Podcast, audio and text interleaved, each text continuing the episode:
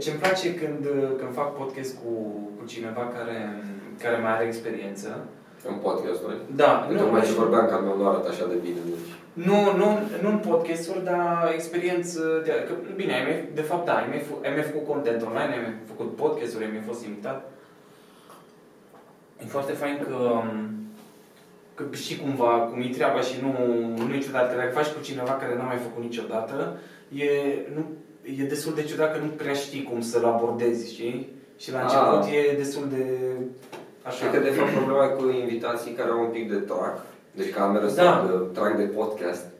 Că am mai avut și eu la podcast invitați care nu erau obișnuiți și vezi așa că stă, ca, își caută cele mai bune cuvinte, să vorbească frumos, să nu se bâlbâie și pe aia la final întreabă oare m-am bâlbâit, am zis vreo prostie. Nu, nu a fost foarte ok. Asta, asta, e, asta e că și eu îmi aduc aminte când, când filmam la început, eram hiper, hiper atent la tot ce se întâmplă și tot timpul eram, aoleu, stai, am zis asta, oare, că încerci, în timp ce vorbești, încerci să-ți dai seama ce repercursiuni ar putea să aibă ceea ce spui, știi? Oricum oamenii vor comenta. Da, a, nu, asta e clar, da, la un moment dat te obișnuiești, dar la început, asta e de aia, că ai prea multe chestii care îți merg prin cap și ești, oh my god, dacă spun asta, am voie să spun asta și încerci să menții și o conversație în timp ce faci toată treaba. Sau și mai rău, se termină și îți dai seama că n-ai zis un lucru și zici, Doamne, vreau să zic chestia aia și ar fi fost super bine. Da, nu, oamenii oricum se vor lua. Acum de curând am uh, remarcat de când fac și eu podcastul, am avut la un moment dat, cred că o invitată, o sociologă, și după ce am vorbit o oră, extraordinar, țiplă, studii, foarte documentat, la un moment dat a avut un dezacord. Toată lumea, "Aaa, a făcut un dezacord. E proastă, e proastă, domnule. Și, și tot timpul se întâmplă chestia aia că dacă, dacă e totul bine și ai o singură greșeală, toată lumea se ia de greșeala aia. Da. Dar dacă ai foarte multe greșeli, e ca, e ca un om care vorbește tot timpul corect și face odată o greșeală de asta exact un dezacord, față de unul care, și că sunt oamenii ăia care vorbesc total greșit, adică au toate cuvintele pe care Păi le ce spun. crezi că se întâmplă în cazul ăla? Nu mai corectezi. Zici, a, E deja un nivel de empatie prea mare. Exact, ai E, văzut e că- mult prea distrus. Da, ești, bă, da. Dar așa e, că se ia de tine lumea, că te, se ia de tine lumea când ai puține greșeli, nu când... Dar chiar stăteam ieri și mă gândeam la chestia asta că mi se pare că oamenii care au un nivel al inteligenței ceva mai mare sunt antipatizați. Și nu știu dacă e o chestie care ține doar de societatea în care trăim noi astăzi, sau a fost din totdeauna, Cred că e Dar a peste spus- tot. crezi că e peste tot și că a fost mereu. Păi da, pentru că, adică ce cred eu este că atunci când ești pe lângă un om pe care îl vezi că e mai inteligent ca tine, îți aduce aminte că ești prost și îți fă- te face... Ana, ai dat rec? Stai mă liniștit, e dimineață. Nu pot să cred. Dar oricum, doar ce ne-am încălzit 5 minute. Nu te stresa. Vai, vai, vai, vai. Așa că tot ziceam... Deci, Deci. deci. am filmat vreo două ore. Da, da, a fost, wow, și podcast lung. Suntem aici și de, din noapte suntem. Da, nu. Ideea e că am sunetul de pe cameră și o să îl las pe ăla. Da, da. Da, nu că nu o să, nu o să tai, o să las sunetul de pe cameră, o să se audă mai prost primele 5 minute. Da, așa, Se ce întâmplă. ziceam cu... Da, mi, mi se pare că ar trebui să te uh, impulsioneze să cunoști un om mai deștept ca tine. Da, Adică pe mine realmente când întâlnesc un om mai deștept ca mine mă face să mă simt gelos. vezi, asta e, creează, creează un sentiment... Uite, Da, dar nu mă face să-l discreditez. Adică dacă e mai deștept ca mine, nu vreau să-l lovesc și să spun ce arogant prost ești, du-te dracu. Și- Nu, mă face efectiv să fiu mai gelos și să vreau să învăț ce știe el. Să-l ascult, să citești ce a citit el. Asta e un, mie mi se pare că asta e un mod sănătos de a aborda problema. Dar nu știu de ce nu l-au mai mulți sau de ce nu se promovează genul ăsta. Adică efectiv să fii gelos pe oamenii mai deștepți ca tine. Nu pe oamenii care au mai multe bunuri ca tine. Păi, uh, eu văd așa, că sunt mulți oameni care ei sunt de ajuns de deștepți ca să-și dea seama că sunt proști. Sau, sau hai, hai să nu generalizez. Și foarte Platon. E, da, îs, îs oameni, îs oameni care uh, sunt ranchiunoși. Pentru că sunt un, într-un punct al vieții în care uh, au impresia că le merge totul prost și toată lumea e împotriva lor. E un loc nașpa în care să fii.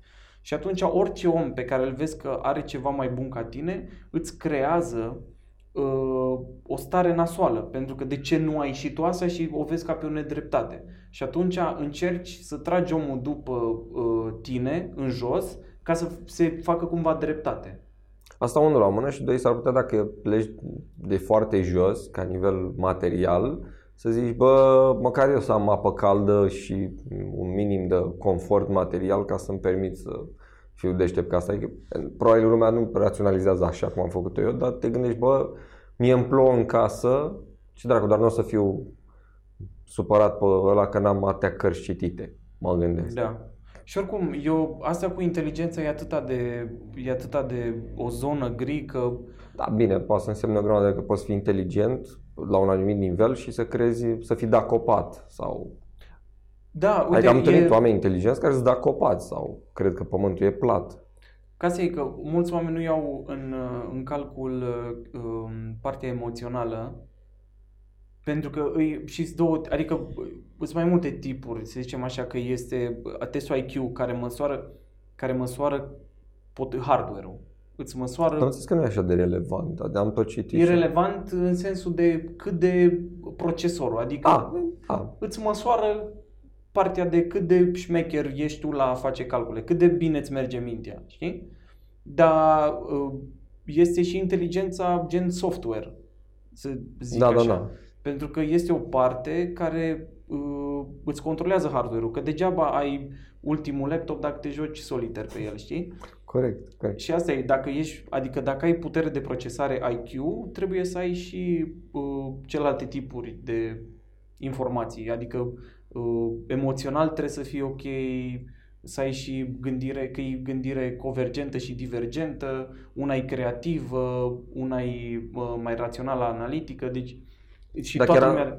Legat de ce spui, chiar am văzut de curând în librărie o carte scrisă de un tip despre cumva gafele filozofilor, adică oameni care au gândit lucruri foarte profunde, foarte inteligente, dar gafau că erau, nu știu, homofobi sau naziști sau... Adică poți să fii deștept și în același timp să fii și un dobitoc.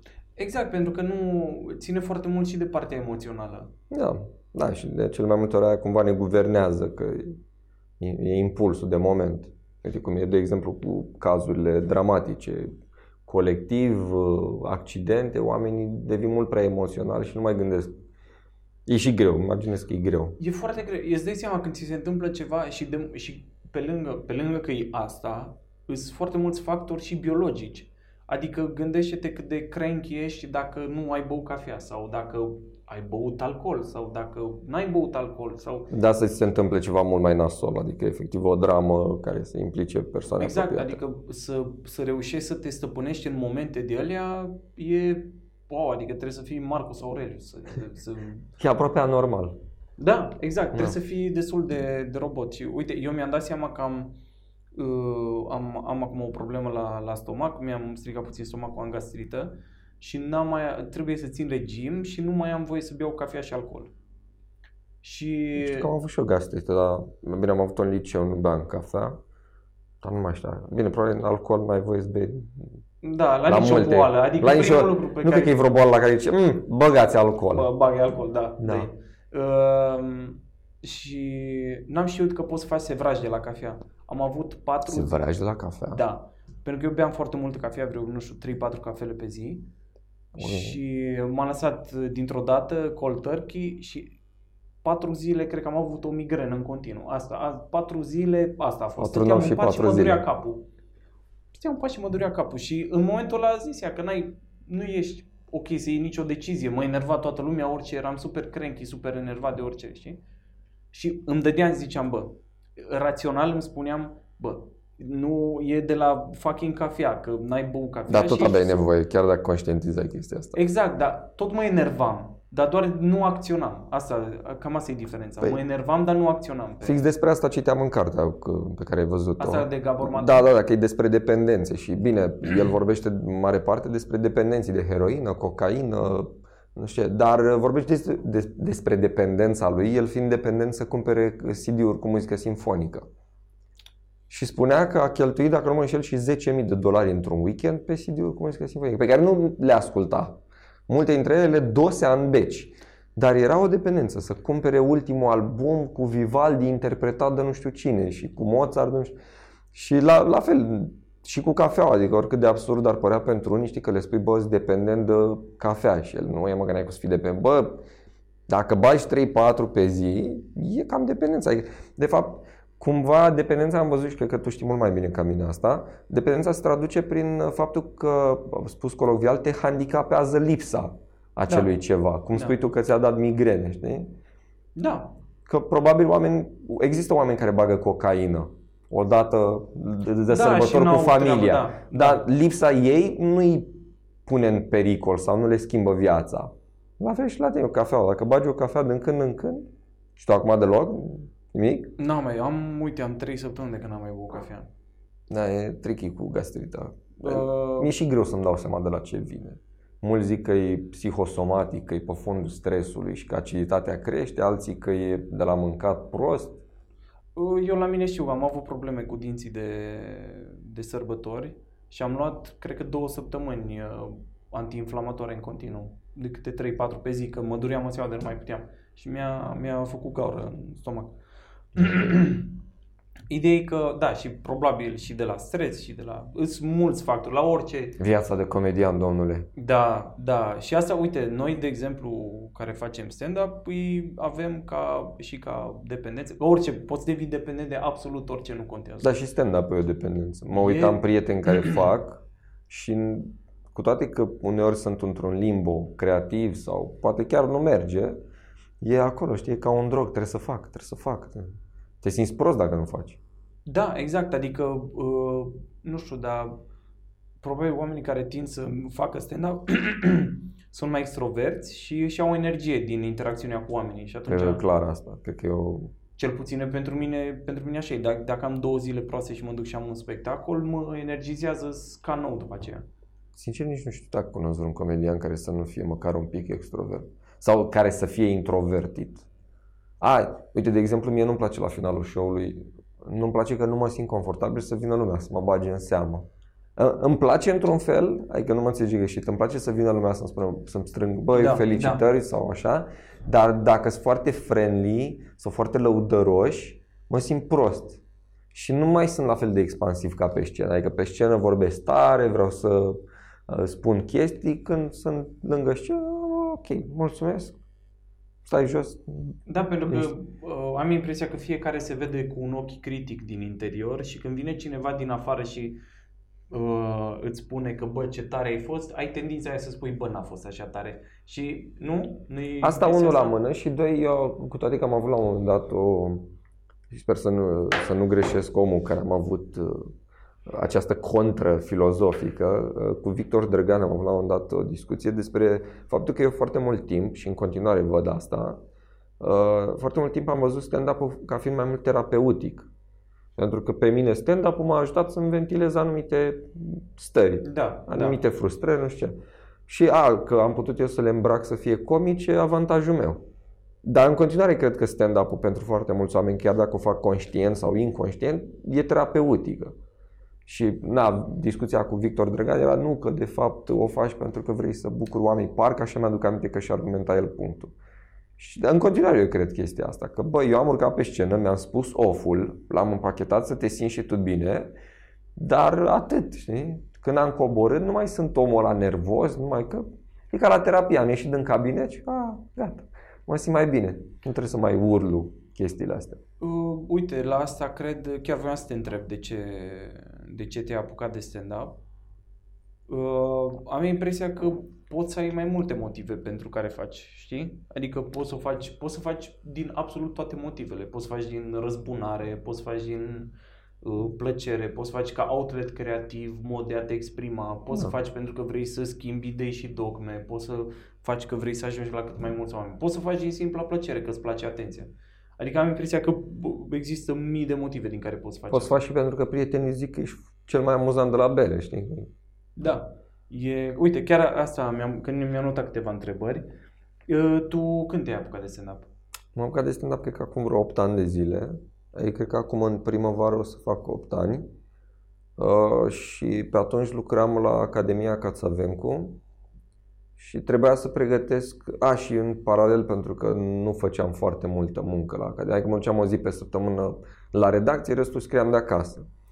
Și uh, aveam o prietenă care avea o firmă de clovni și m-am băgat să lucrez pentru ea ca să, da, oricum, într-un sens foarte sănătos mi-au plăcut mereu copiii, Da. trebuie să menționez asta, că dacă spui mi-au plăcut, îmi plac copiii, na, Da, am impresia că, mie mi și frică să zic chestia asta, că am impresia că nu are cum să nu Să nu se urmeze înțeleagă oameni greșit. Care de, da, exact. Nu, mie chiar îmi place și întotdeauna mi-a plăcut să lucrez cumva cu copii pentru că încă nu sunt defecți. Știi? Da, da. Încă nu sunt foarte traumatizați.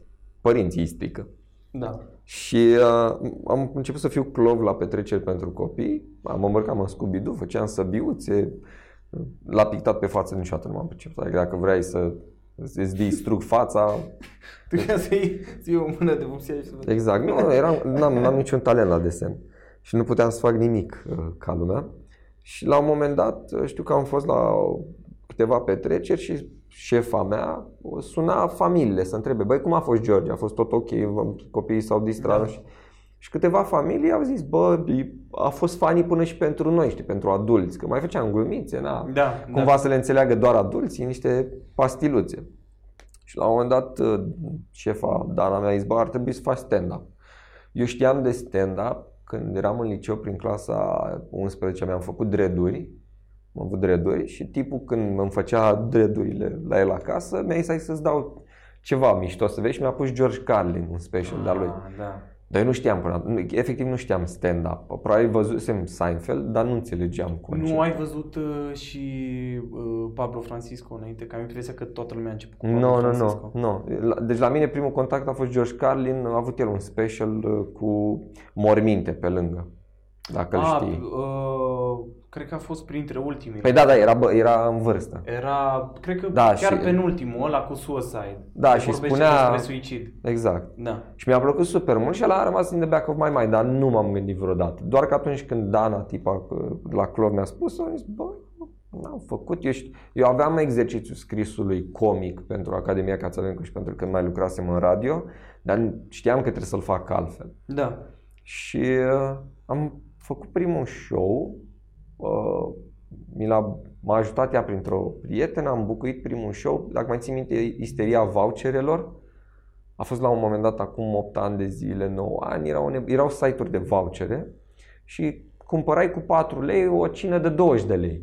Sau cumpărai bilet la stand-up, biletul era 25, dar tu dacă îți luai voucher, îl luai cu 5 lei. Ah, ok. Și era o șustă de asta, nici acum nu înțeleg de fapt care era combinația, cum făceai bani. Dar cred că de fapt a fost așa un boom de a promova mai multe lucruri cu bilete ieftine. Da, da. Și prin uh, tipa asta cu voucherele am avut primul meu show, eu nu făcusem în viața vieților mele stand-up, ba chiar, na, am urcat pe scenă îmbrăcat în Scooby-Doo, că așa o gândisem eu atunci, da? Mhm. Da? Și mi-am scris, cred că vreo oră de material, ai- pagina 4. Îți dai seama ce material era, că na, Da, da. Primul N-avea- material, da. n-avea nicio Care, netest. care a fost prima glumă pe care ai dat-o pe scenă? Băi, pre- a- în continuare am filmarea de atunci când am filmat și când mă simt... Serios? Da, da, da. Când mă simt mega prost, adică când am un show de la care zic, doamne, mă las, mă uit la ăla și zic, nu, nu, că e, e, se poate mult mai rău. Uh, Nu mai mi-aduc aminte exact prima glumă pe care am dat-o, pentru că acolo impactul a fost că uite și pe ăsta în Scooby-Doo, știi? Probabil a fost ceva legat de costum. Ok, ok. Dar oricum mega lame, așa, un om cu tot. De seama, eu n-am, nu fusesem în viața mea la un open mic să testez Da, da, material. da, da. M-am dus ca bou, așa. Dar am avut full house. Pentru că se vânduseră 90-100 de vouchere și eu am avut 90-100 de oameni. Holy shit. Și cât ai făcut? O oră. Vai de... Și o ai oră de rezistat material. o oră? Da, da, da. Cumva aveam, n-aveam trag de scenă, pentru că aveam experiența de la radio, mai făcusem MC-ală la evenimente și n-aveam trag. Și n-aveam nici simțul penibilului să-mi dau seama dacă materialul merge sau nu, pentru că nu l-aveam testat. Da. După aia da. când m-am uitat eu acasă, eram două, să-mi bat picioarele, ce prostie. Și uh, apoi a, a fost cumva o pauză, deci asta cred că a fost prin februarie. Și a fost o pauză de o lună, două și pentru Academia Cațavencu trebuia să fac eu un report, să fac uh, interviuri cu comedianții mari Da. de la noi, Radu Isac, Micuțu, Bordea, Badea. Și și am început să fac uh, interviurile cu ei și la un moment dat eram la o discuție cu Radu Isac și ne-am înțeles noi foarte bine, n-am și râs la anumite chestii, nu știu ce. Și m-a chemat el la un show de-a lui, făcea la Prometheus, dacă l-ai prins. Nu știu, Nu dacă, mai știu. nu știu dacă acum 8 ani bănăneai prin București. Nu, nu, nu. Ah. nu, nu, nu. Era un club Tu ești foarte... din București, nu? Da, da, da. Era un club foarte mișto la Națiunile Unite, practic la capătul bulevardului. Și acolo făcea el, avea trupa Aristocrații cu Gheba, Andy Daniluc, Cristi Popescu și Sorin Pârcălab. Erau ei trupa Da, asta de da. cinci. Și m-a chemat la un show, mie mi-a plăcut super mult și am zis, bă, uite, aș, aș vrea să încerc și eu. El mi-a dat câteva tips and tricks, am început să merg și pe la câteva open mic-uri și încet, încet m-a băgat câte 3 minute, 5 minute în deschidere, 7 minute, la un moment dat mi-a dat 50 de lei. A fost primii bani făcuți din stand-up de la Da, Radu da. Isac, știi? Dar a fost foarte mișto, că ei erau și sunt în continuare comedianți foarte buni și eh, sfaturile lor chiar erau prețioase, pentru că nu erau de alea intruzive la modul nu mai spune asta. Pentru că, de exemplu, Radu, care e cumva părintele meu în stand-up și am un respect enorm pentru el, n-a avut niciodată uh, să zic tupeu sau poate nu cuvântul poate să zică bă nu mai spune gluma asta că e proastă. Știi că sunt oameni care zic nu mai spune asta. Că...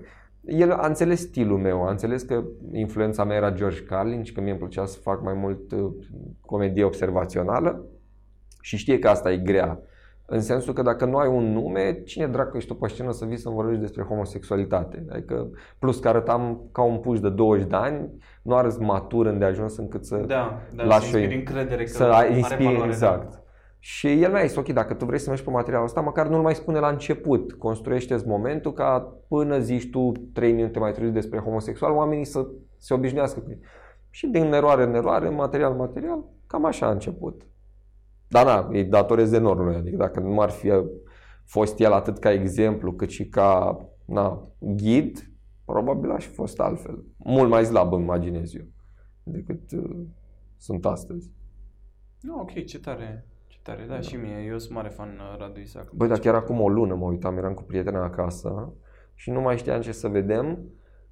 Știu că e o plajă uriașă de comedianți și au simt pe Netflix, au o grămadă de special, dar aveam poftă să văd, știi, evergreen-uri, să văd ceva la care știu că râd și acum. Și am luat tot ce are el pe net, în engleză, în română, nu știu. ce. Băi, e fabulos. Deci mie mi se pare, am spus-o mereu, și știu că e greu să fiu uh, uh, obiectiv pentru că na, e mult prea mare influența emoțională, dar mi se pare că este unul dintre, dacă nu cel mai underrated comedian de la noi. Da, și mie mi se pare extrem de underrated și nu înțeleg. Și el și Pârcălab, dar el cu atât la mai iar mult. e altă enigmă. Da, de da, ce da, a da, fost da. atâta timp pe oameni underrated. Acum, pentru că e comic și și-au făcut ei trupa asta, adică sunt foarte mulți oameni care deja vorbesc de Sorin, Da, știi? Și da. în sfârșit mă bucur că da, bă, l-ați descoperit foarte bine, țineți de el. Dar Radu, adică a fost la un moment dat un episod, el plecase în străinătate, în state, făcea stand-up în engleză, în state și în UK și uh, țineam legătura cu el și mi-a trimis un filmuleț, fusese undeva în state la o competiție de stand-up, dar ceva, într-un băruleț. Da. Dar cu oameni foarte influenți, știi? Băi, și erau aia mega extaziați de el, cât de comic e, ce bine își construiește poantele. Și se făcuse așa o rumoare, știi, în anumite zone, că bă, Ra- Radu Isaac, nu știu ce faci. Mhm. Băi, și a venit în București în perioada aia și am fost cu el la Sibiu, m-a luat să fac în deschidere la el un show în Sibiu. Băi, și au venit 30 de oameni, 40 și eu nu puteam să înțeleg, bă, este Radu fucking Isaac, coaie. Și omul ăsta e mega tare în străinătate, are super Da, material mă, la... dar ei nu știau chestia asta. Unul că nu știau și stilul lui de umor chiar nu cred că prinde la noi atât de bine. Adică nu e neapărat umor negru, știi? Că umor negru avem cu toții.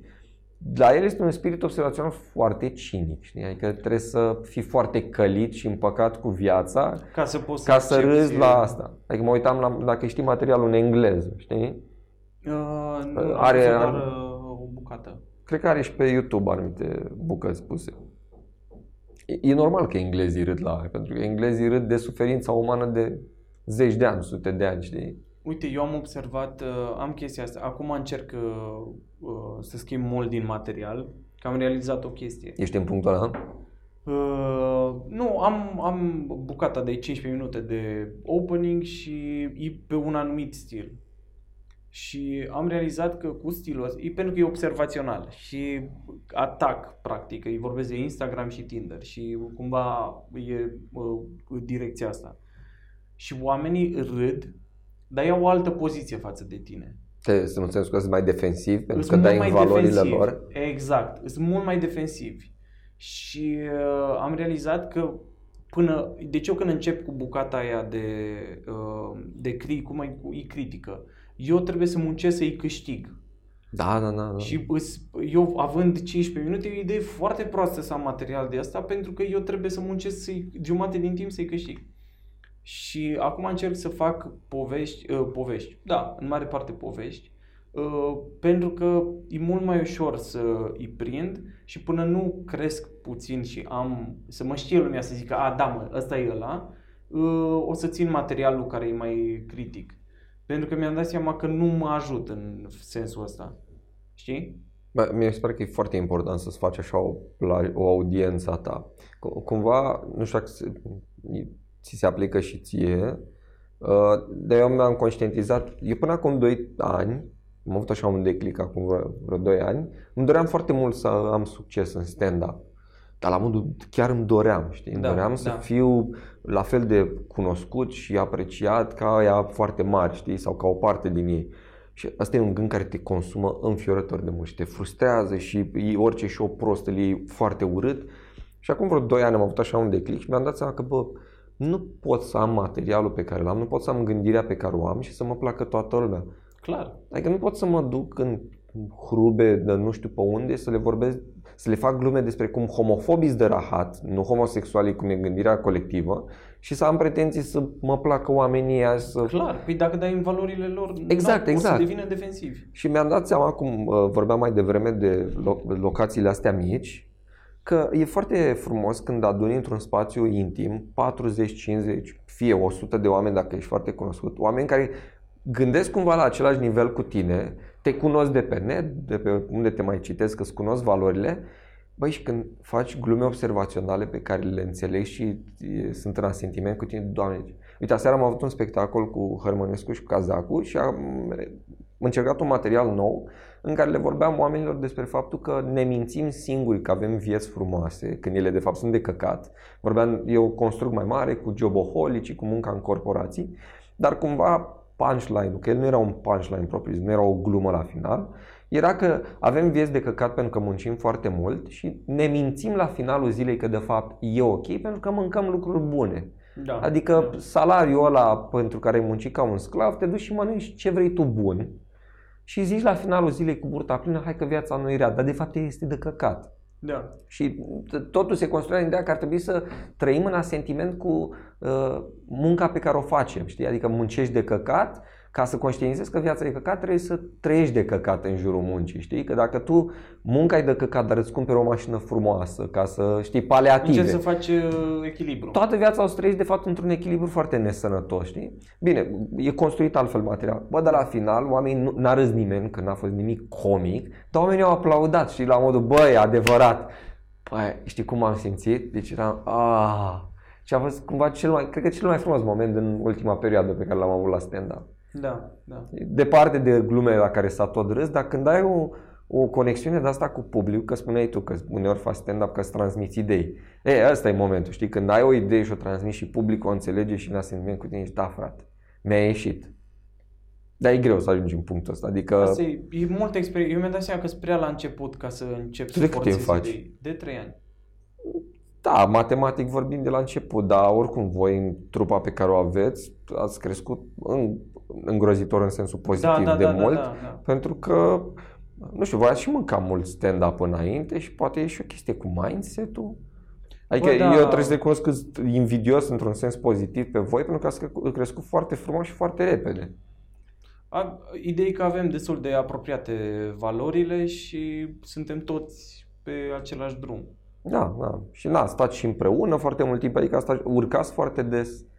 Și adică, na, fiecare trage pe partea lui să facă Cred că bă, suntem, nu știu, nu știu exact. Dar voi cât sunteți acum? Sunteți șa- Șase. Șase? Ah, da. e- Sunt multe idei, știi, care se aruncă și cu cât sunteți mai eclectici și am văzut că sunteți diferiți, asta ajută foarte mult. Păi asta e că suntem cumva și pe aceea, avem aceleași valori și suntem și pe aceeași linie cumva.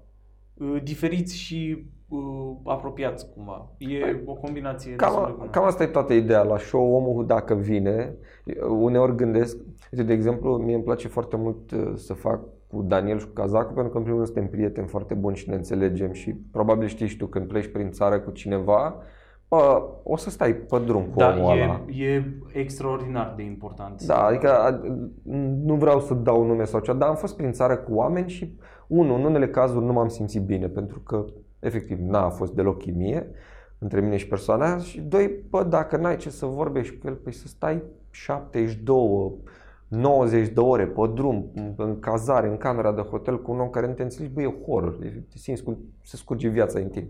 Da. Dacă când ai prieteni, e altceva. Adică to- toată experiența e o comedie. Că ai, probabil dacă mergeți cu mașina, Da, îți dai seama că râdem tot bă, timpul, dar e, e fenomenal. Adică știi că acum e nebunia să se filmeze în, pe drum, știi? Au făcut Da. o uh, Costel cu Vio, știi, și au început mai mult să o facă. Dar cred că cele mai bune și amuzante chestii sunt alea care nu se filmează în mașină. Clar. Și nu pentru că n-ar vrea să se filmeze, ci pentru că n-ai dat drumul camerei în momentul ăla, dar alea sunt cele mai comice. Da, da, și care e faza că de multe ori uh, ne-am dat seama că uh, în mașină și spui lucruri pe care nu le spună pe cameră. Și asta e adevărat. Că îți spun eu că chestiile, adică bârfele și alea, că la alea arăți cel mai tare, că na, Da, suntem da, oameni da. și la bârfe se râdește, dar aia nu o să pună nimeni pe cameră, îți dai seama. Bă, la un moment dat am plecat prin țară cu Claudiu Popa, cu Daniel Hărmănescu și cred cu Covache. Am avut așa un turneu de câteva zile cu mașini. Da.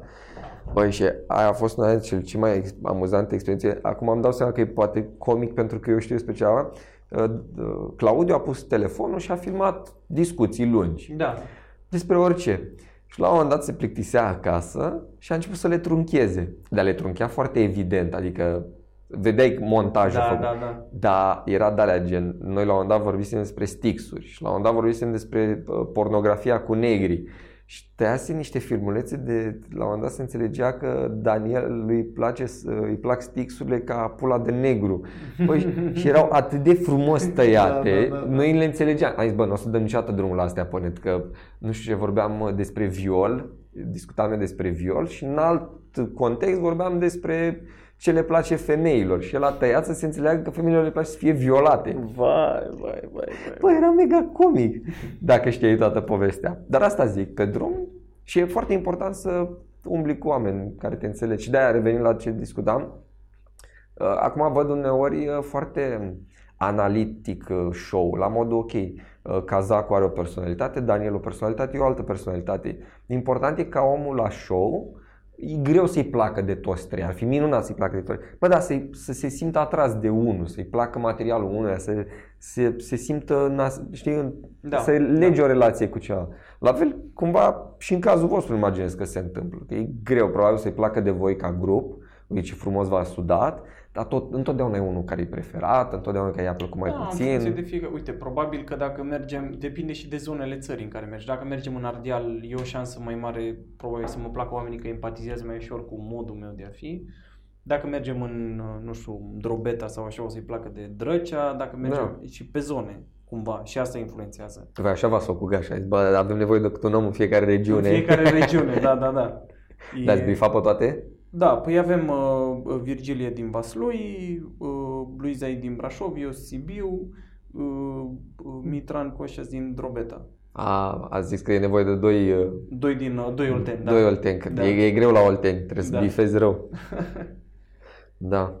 Și uh, da, e, e interesantă selecția asta. Uite și voiam să te întreb de, de carte, că ai scris o carte. Acum vreau să mai scot una. Da? Da, într-o lună, două trebuie să mai apară. Cât, uh, eu, eu stare curios, uh, n-am citit cartea, dar am văzut că e ceva pe temă Nu se religioasă. Nu, absolut.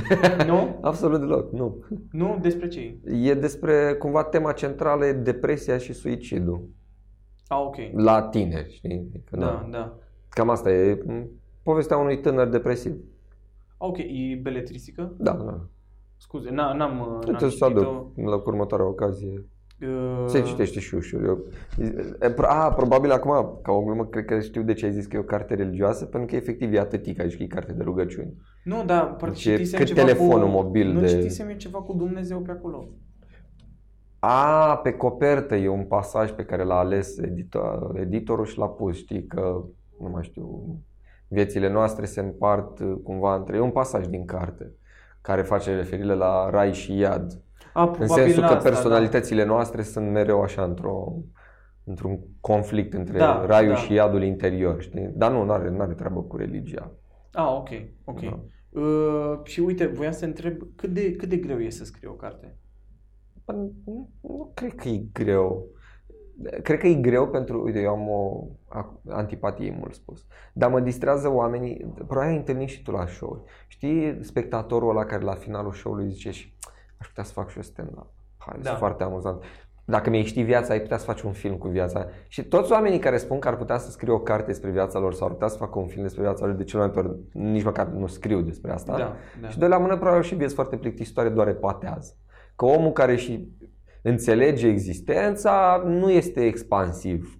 Mai ales Da, da. și adică e un proces interior.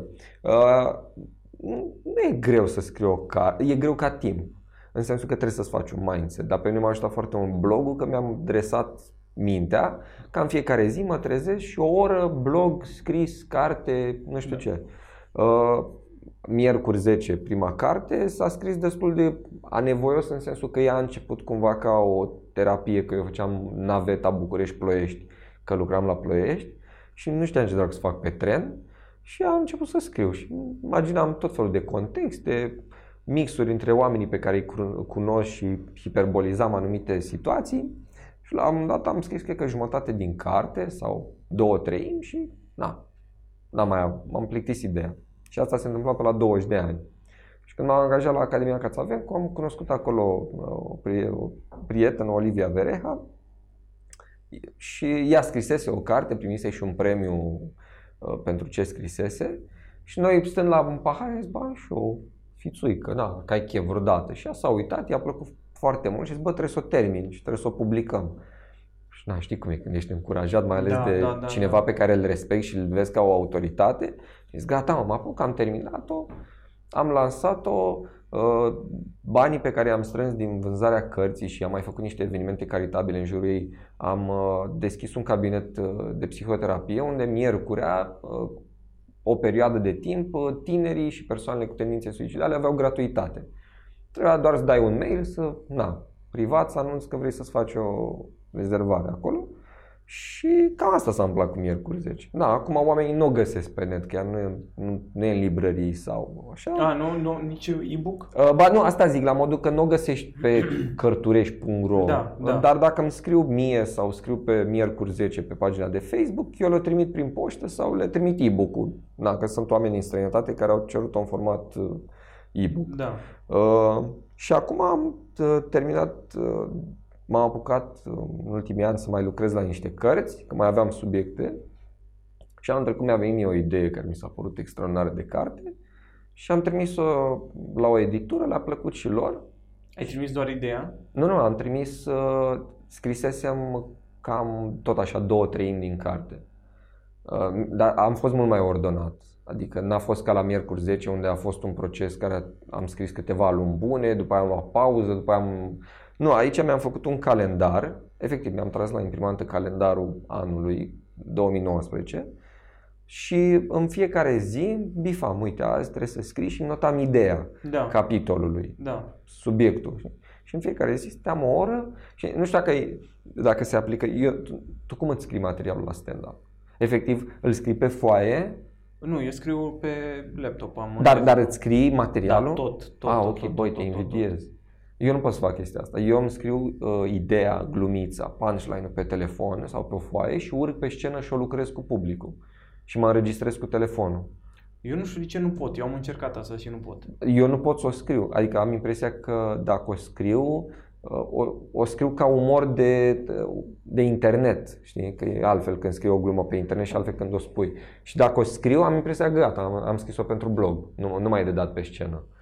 Și, e, la carte la fel. A, și Păi asta și vreau cum să- le ții minte? le, mă înregistrez la fiecare show, mă înregistrez și mă ascult. Ah, ok. Mă ascult și zic, aha, ok, deci aici am dat-o bine, aici am, așa, uite, aici mergea altfel. Mi-ascult show-ul. Dar asta vreau să spun. Tu când îți scrii material, că mi s-a părut foarte interesant, uh, interesantă experiența, nu ai cumva o stare de transă? Ba da, este Adică- adică... de flow. Ai văzut, dar te pierzi cu totul, adică aproape că nu mai ești conștient de ceea ce scrii. Da, Se termină, te ridici și zici, oh, wow, wow, uite cât am scris și abia atunci când te apuci să citești ești conștient de ce ai scris. E la fel e și la carte. Și când m-am apucat anul trecut să scriu frumos calendarul, efectiv era, nu știam că așa se numește, era efectiv o stare de flow în care o oră, o oră jumate, aproape cu ochii închiși, tastam idei, știi? Și povestea, flow poveștii. da. Și m-am apucat să scriu și am trimis anul trecut prin toamnă la o editură și le-a plăcut povestea, li s-a părut interesantă și acum, na, practic mai trebuie să alegem coperta. Da, și Da, poți și- să spui despre ce e sau? E, cumva, povestea e destul de, că am, știu că s-a mai scris despre asta, e despre finalul lumii, care se va întâmpla destul de curând în carte, doar Deci e be- beletrisic. Tot, be- da, tot Ok. așa. Doar că e alt, alt motiv pentru care se termină lumea, știi? Da, așa cum mi-am imaginat eu un motiv pentru care s-ar termina lumea. Am și citit uh, uh, foarte mult, uite, cumva spoiler ca oam- oamenii care nu urmăresc să-și dea seama spre ce zonă ar uh, merge povestea. Am citit mult uh, Welbeck, uh, Naomi Klein, uh, na, Zizek, oricum filozofie Da, de asta da. care e mai înnegurat așa, Mhm, știi? Și mhm. cam a- spre asta o să meargă și cartea. Dar cam într-o lună, două ar trebui să fie în librării. Ce tare, bravo. Da. Pentru că, uite, eu am... Uh, asta e un vis de-a meu să, să scriu o carte, cred că de când... Băi, e un exercițiu extraordinar. Dar nu... Tot timpul când mă apuc să scriu, deci scriu puțin și după aceea zic, de ce ar citi cineva căcatul ăsta? Dar nu trebuie să te gândești dacă... Dacă te gândești de ce l-ar citi, n-am mai scrie, cred că mulți, nimic. Și, și ce mi se mai întâmplă? Zic, bă, dar chestia asta n-aș putea să o folosesc la stand-up. A, da, poți să le folosești, dar nu ai nicio treabă. Nu ai chestia asta că, bă, dar să-mi concentrez ideile pe partea asta sau... Sincer, ce am scris în carte nu e nimic ce aș putea să dau la stand-up. Pentru că e... A, deci trebuie să le separe așa. Dar, dar n-am făcut-o conștient. Pur și simplu am gândit altfel cartea, e altceva. Uite, de exemplu, ai citit Doug Stanhope, uh, Digging Up Mother? Nu, nu. Uh, dar îl știi, presupun. Clar, clar. Da. da. E, dacă îi să-i citești cartea, plecând de la premiza, dar nu poți da asta pe scenă, el da. Că el Exact. spune despre maică sa cu cancer, Da, în stand-up da, și da, toate da, astea. da, da, E, da. și în carte are pasaje despre chestia asta, dar nu- da.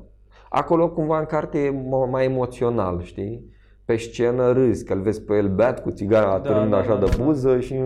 Dar în carte te apropii altfel de om. Și... Da.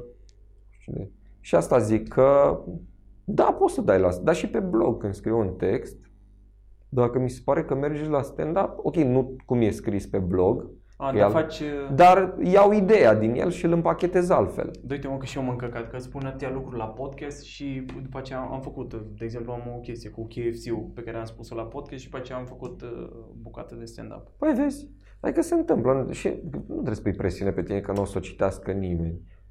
Cineva o să, o să o citească prieteni, că o să fie curios să vadă ce ai scris. Da. Și după aia o să mai descopere cineva. Și sunt foarte mulți autori și cumva trăiesc cu impresia asta, acum o sună mega egoist, arogant, habar n-am cum. Dar, uite, tu nu ți-ai pus niciodată problema că s-ar putea să fii apreciat după ce nu mai ești? Sau după ce te-ai lăsat? Știi că sunt foarte mulți comedianți, n-am acum un nume, Da. Cred că dacă mă chinui, poate ne vine amândură. Dar sunt foarte mulți comedianți care au devenit cu adevărat apreciați și cunoscuți după ce s-au lăsat sau după ce au murit. da. Și asta e valabil și pentru autori. Și uneori trăiești cu ideea asta că, bă, poate post-mortem. Ah, ok, ok. Mi se pare un gând totuși optimist, știi? E optimist. Care te da. trage să faci treabă.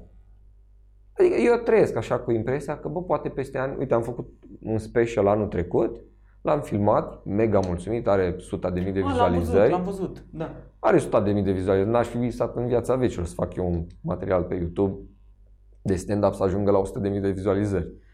Și mă uit și sunt mega mândru și stau și mă gândesc că, bă, poate peste ani, după ce nu o să mai fiu, o să-l descopere cineva și o să-i placă ceva din el și o să zică, bă, acum 40 de ani era unul Bonea, frate.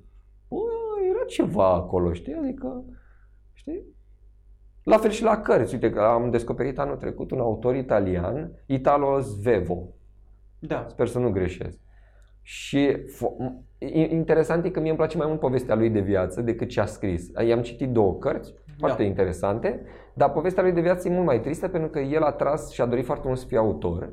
a scris în tinerețe cumva vârsta uh, noastră, n-a avut succes, a făcut o pauză cred că de vreo 15-20 de ani și apoi a scris din nou o carte și abia aia a avut succes. Dar la scurt timp după ce a început și să fie și el cunoscut, l-a lovit mașina și a murit. Păi, și evident că succesul lui a, a crescut exponențial după. Și da, da, uneori așa se scrie istoria unor oameni, știi? Da, nu știu, eu aș prefera să mă bucur de... Da, da, știu, și, și eu aș vrea. Vieții Adică, asta e. și Da. mie îmi place sentimentul de a fi cumva, adică și mie place să mă recunoască lumea pe stradă și să A, mă nu, simt nu-i vorba de apreciat asta, dar- și să mă bucur de succesul în prezent, știi? Dar asta nu, nu trebuie să mă blocheze, pentru că s-ar putea asta să fie o piedică uriașă la un moment dat. Imaginează că scrii o carte uh, și nu place nimănui atunci. Că, po- băi, poate ești un vizionar. Da, nu Poate cred. că ar... Dar n-ai de unde să știi, n-ai de unde să știi. Ești comedian, mintea ta că trebuie pe cărări care clar nu sunt foarte comune. Da, asta da. Și scrii o carte și societatea, poate, poate bula asta din România nu o înțelege. Poate tu e- ai nefericitul, uh, nefericita situație în care nu ți se va traduce niciodată cartea, dar tu dacă când ai scos-o, ea s-ar traduce în Franța sau în Scandinavia, mindset-uri diferite, ai rupe. Ai fi poate cel mai tare autor scandinav care a trăit vreodată, dar nu se... Na, ghinion. Știi? Bă, da. Bă, uite, asta e, uh, într-adevăr, este, practic, uh, dacă o faci din, uh, uite, autotelic, adică o faci de plăcerea actului în sine, Ai, e, ți-am zis, e, e o chestie meditativă incredibilă să scrii. Păi asta e că îmi place să recădea, îmi place să și scriu uh, glumele pentru că tot timpul mă bag în starea aia. E mai greu să intri în stare dacă n-ai intrat în stare și știu că scriu o bucată și mie mi se pare interesant că eu, de exemplu, pot să scriu în scris și să meargă pe scenă. Pentru că tot timpul când scriu, îmi imaginez, îmi imaginez că sunt pe scenă și vorbesc. Și de obicei le nimeresc cumva. da, eu îmi dau asta e seama, Foarte tare. dacă ar trebui să scriu pentru o carte, nu mai știu cum să scriu. Poți să scrii la fel, nu știu, oricum o să dezvolți un alt stil. Că e foarte diferit. Dacă scrii, de exemplu, Yes, uite, yes. la un moment dat mi-am, scrie, mi-am început și eu un blog să-mi fac povești pe blog și pe aceea n-am mai făcut pentru că am zis, bă, pot să le dau pe stand-up astea, n-ar rost să-mi pun toate, că asta era ideea mea, să fac un blog numai cu, cu povești. Și am zis, de ce, nu, de ce căcat nu le, le scriu pe, uh, le fac pe scenă? După aceea am început să scriu o carte numai cu povești și am scris, nu știu, cred că am vreo 50-60 de pagini scrise și am zis, bă, dar astea le pot da pe, pe stand-up. Da, dar le poți lăsa și în carte. Pentru că e altfel apropierea omului când o citește. Gândește-te că tu când le dai pe scenă, omul stă și fumează o țigară, bea o bere, se uită la tine, a dat un 25 de lei, vine chitit să râdă de toți banii, ca să nu simtă că a pierdut Da, seara. Da. Pe când dacă stă acasă cu un ceiuț, Dar e altă își apropiere. citește, e posibil să vadă niște nuanțe pe care doar în scris ai putut să le exprimi. Sau pe care pe scenă nu poate să le vadă. True. Și asta zic, e, e altfel contextul.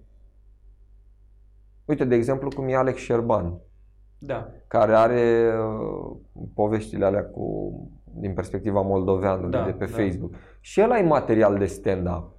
Dar, bă, când îl citești e altceva. Mie personal îmi plac mai mult citite. Că mi-l imaginez pe el cum le zice, stau relaxat acasă, citesc, savurez textul, mă întorc, mă, știi, mă uit peste o frază. Așa dacă îl văd la, la stand-up, caut poanta, știi? Da, Ca audiență, caut poanta. Ok, dar unde e poanta? Și face abstracție de toată construcția de multe ori. Da, are și scris-o farmecul lui. Da, uite, vezi, mai impulsionat să, să mai dau o șansă. Dar e greu să te apuci, adică trebuie Da, să păi te, ca orice. efectiv trebuie să te dresezi. Eu așa fac. Îmi iau, ca acum mi-am luat un pic de vacanță, am zis ok, am terminat o carte, ianuarie, februarie stau. Dar am zis că acum din martie mă reapuc să lucrez la următoarea. Da. Că am povestea în cap și o să fac fix aceeași rețetă. Îmi trag la imprimantă calendarul pe următoarele trei luni și frumos, uite, marți, scriem topicul ăsta. Miercuri, scriem. nu contează, jumătate de pagină, o pagină. Am avut zile când am scris șapte pagini, ceea ce mi s-a părut enorm.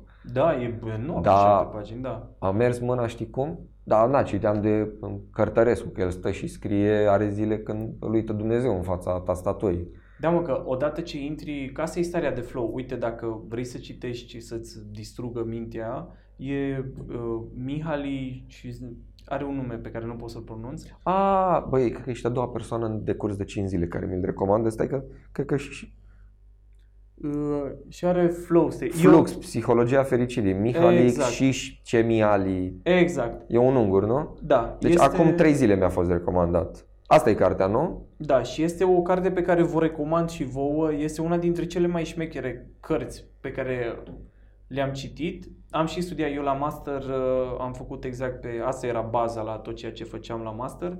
uh, Starea de flow la oameni, că practic noi căutăm, căutăm starea de flow și el spune că mintea este un... Uh, asta... Am uitat cum se exprima. Da, haos expansiv cumva. Este, mintea e un haos și noi tot ce încercăm să facem este să găsim, să-i punem un cadru la Ok. haos. Și uh, explică starea de flow că poți să ai în orice activitate, practic și asta e. Uite, de exemplu, alcoolul. De ce e atât de plăcut? Că te bagă cumva în starea de flow. Pentru că îți îngustiază atenția și poți să te concentrezi foarte ușor numai la o chestie. Că e, e chestia aia ceva nefolosit. Adică tu îți alegi dacă e constructiv sau destructiv, știi? Da, da, da. Nu zic că e bun alcoolul, e foarte rău alcoolul, dar a- zic că efectul pe care îl are și de ce e atât de plăcut. Și na, multe alte droguri și multe alte activități. De fapt asta te obsedează starea de flow.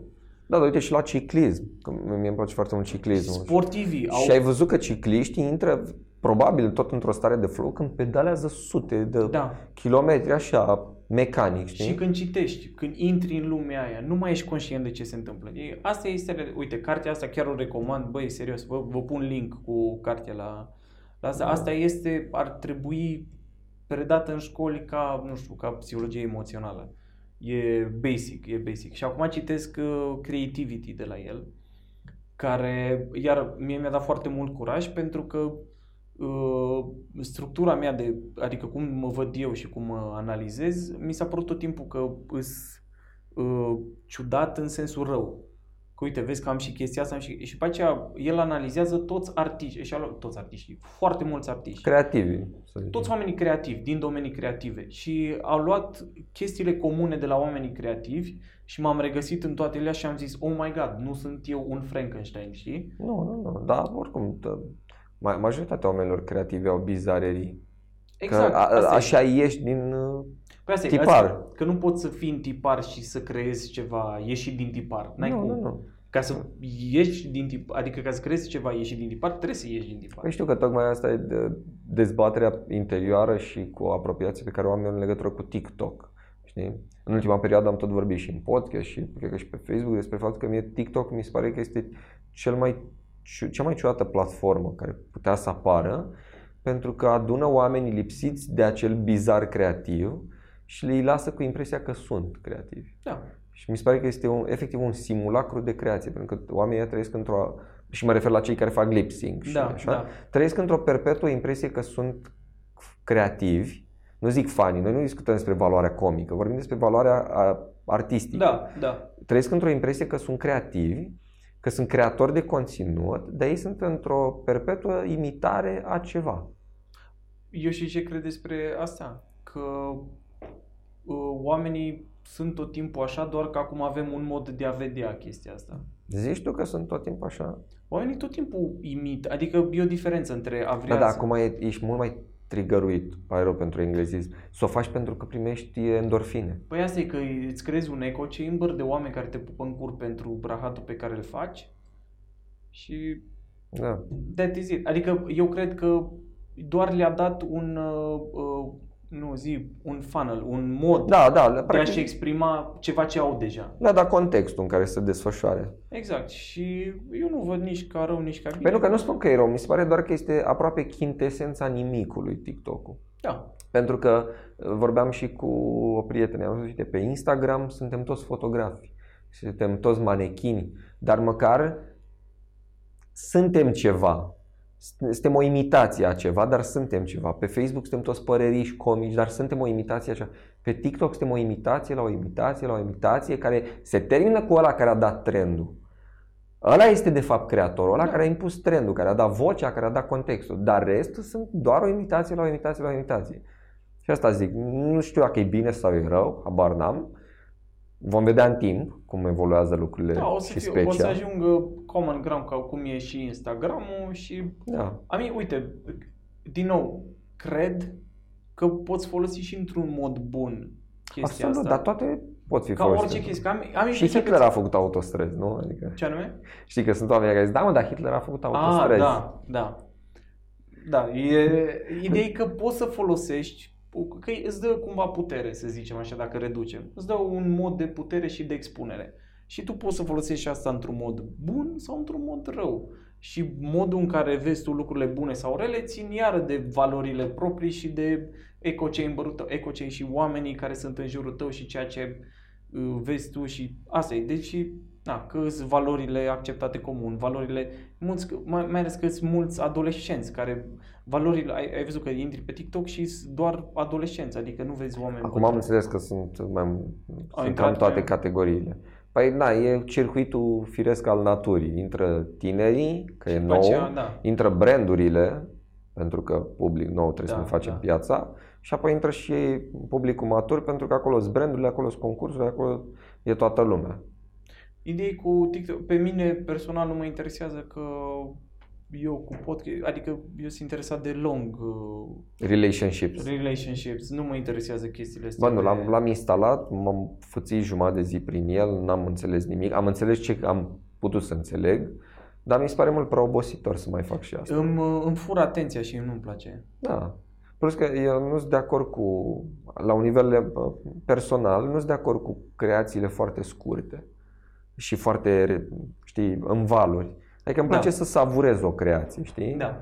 Uh, da, eu dar nu, nu stau pe Instagram, adică eu, eu folosesc Instagramul foarte mercantil, intru în postez, am plecat. Nu stau să mă uit la pozele oamenilor, nu dau inimioare, nu, pentru că e, e nimic. Să stai așa să derulezi cevaul, e mind washing, știi? Nu, bă, cum zici tu, o relație, pui o carte, pui un film, pui o chestie de 20 de minute și savurezi ceva mă, cu esență. Adică să văd ci- chestii de 15 secunde, nu știu ce înțelege creierul meu. Efectiv, la, dacă mă așez să mă uit 10 minute pe TikTok, nu știu cu ce am rămas după Păi asta e că nu zeci e, de e, filme de 15 secunde. E, hai să le punem în termen de mâncare.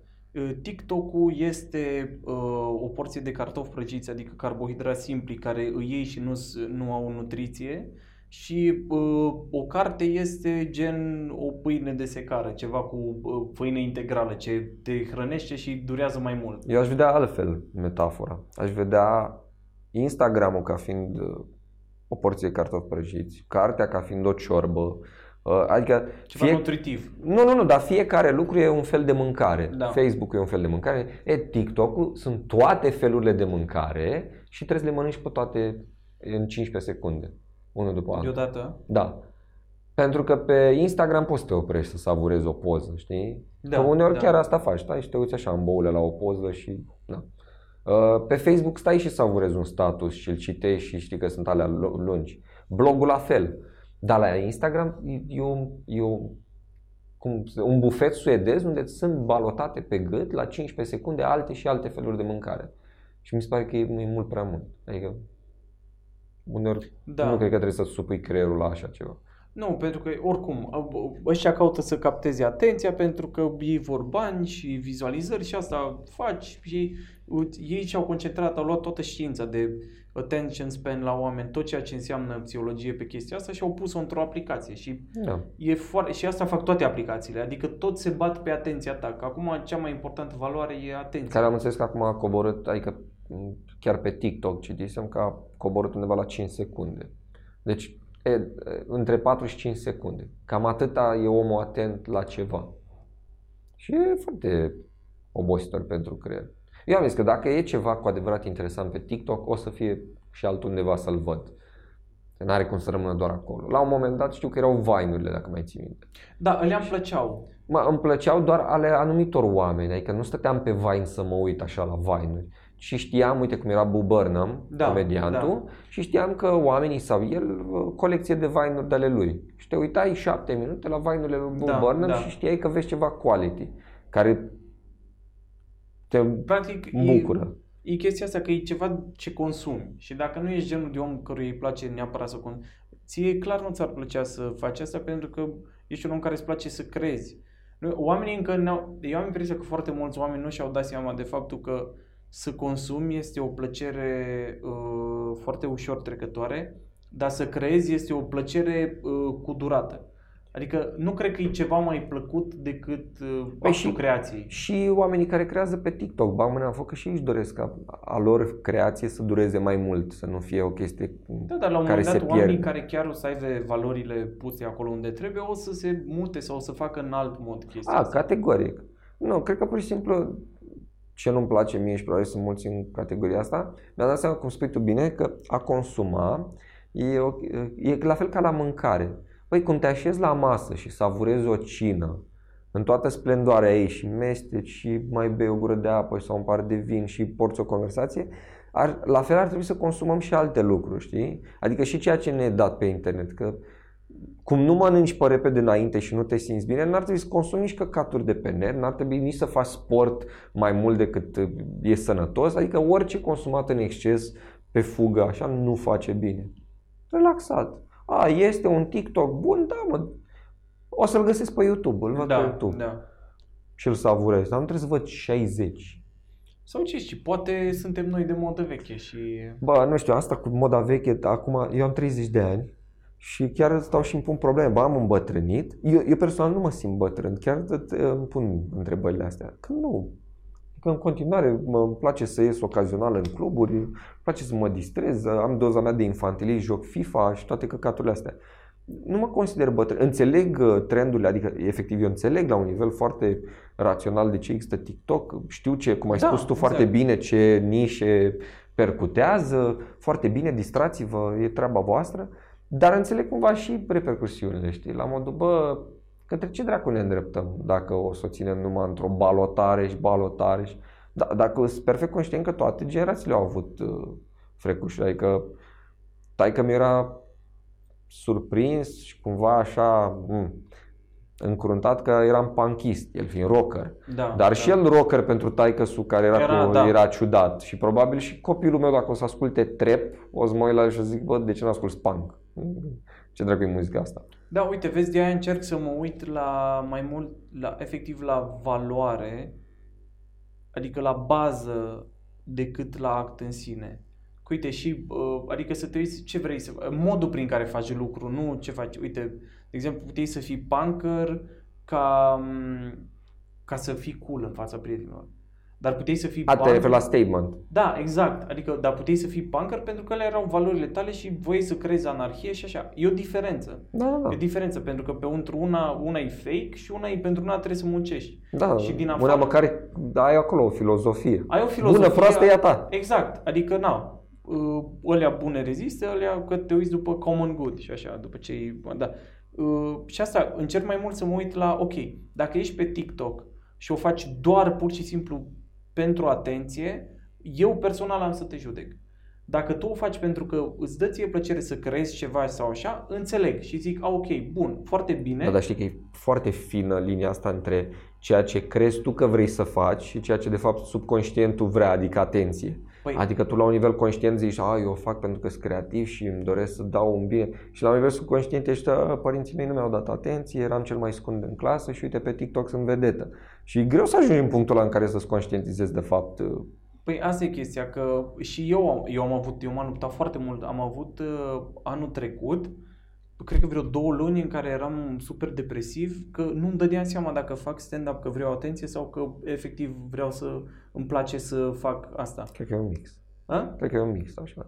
E, îți dai seama- da, într-adevăr e un mix, într-adevăr îmi place atenția și de aia mi-am ales, dar ăsta e, adică uh, creația în sine, adică uh, outlet-ul creativ, e o plăcere foarte mare pentru mine. Doar că viața m-a ales, m-a pus să fac, m-a pus.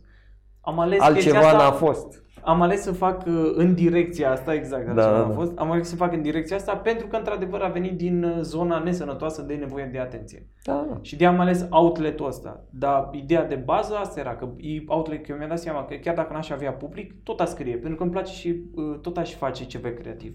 Da, Că îmi și- creează plăcere actul în sine. Așa ca o paranteză, eu cred cu tărie că noi comedianții, în mare parte dintre noi, suntem foarte damaged.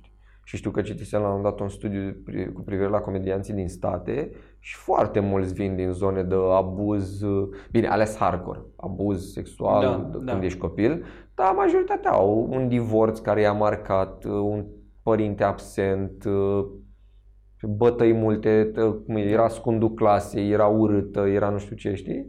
Și ok, puteau să refuleze în alte zone, puteau fi, nu știu, Distructiv, da. ori asta, ori să facă, pentru că și stand-up e destructiv pentru unii. Uh, Dar nu, puteau să fie corporatiști, nu știu de care, știi, să refuleze toți nervii și frustrarea în a fi niște șefi Da, oribili. Sau... da. Dar contextul ai ajuns comediant, ai descoperit că îți pui frustrările pe scenă și te simți mai bine. Și legat de ce spui tu de valoare, e, ai foarte mare dreptate că valoarea o dă și motivul pentru care faci lucrurile, dar ăla e foarte greu de, de dibuit. În schimb, ce cred eu că dă valoare, și asta e posibil să sune foarte bătrânicios, dar asta cred, e atemporalitatea creației. Da. Pentru clar, că, bă, Clar, clar. E bătrânicios Mozart, da, să ascultă, e valoare. E, uh, se aplică și la manele. De adică... asta, era, asta era motivul, asta era, uh, spunea cineva, nu mai știu unde am văzut uh, discu- era un tip care vorbea pe Big Thing, scuze că te-am întrerupt, Nu, nu, nu. dar zi. uh, exact pe chestia asta. Zicea, citiți clasicii, pentru că există un motiv pentru care au rămas în timp. Exact. Deci citiți clasicii tot timpul, pentru că ei au spus niște idei care au rezistat la sute de ani. Că de uite, și dacă citești acum uh, Machiavelli, Este A, foarte este actual. foarte e precum relevant. Caragiale, că ai văzut Da, că îl exact. citim pe Caragiale și ni se pare că e de acum. Pentru că sunt oameni care reușesc să treacă de, dau toate straturile construite de oameni și toate măștile sociale le dau la o parte și se duc exact la rădăcină. Și când expui rădăcina aia, aia, o, adică aia practic arată, e deja antropologie. Că e ceva ce o să rămână constant de-a lungul anilor. Eu de asta am cumva, da, problemă e mult spus. Da, am dilema asta, băi, ceea ce se creează acum va mai răzbate? Pentru Câteva că chestii. Că și înainte se creau foarte multe. se creau foarte multe, dar au rămas și foarte multe. Ai- Strict din punct de vedere muzical, băi, au rămas foarte multe.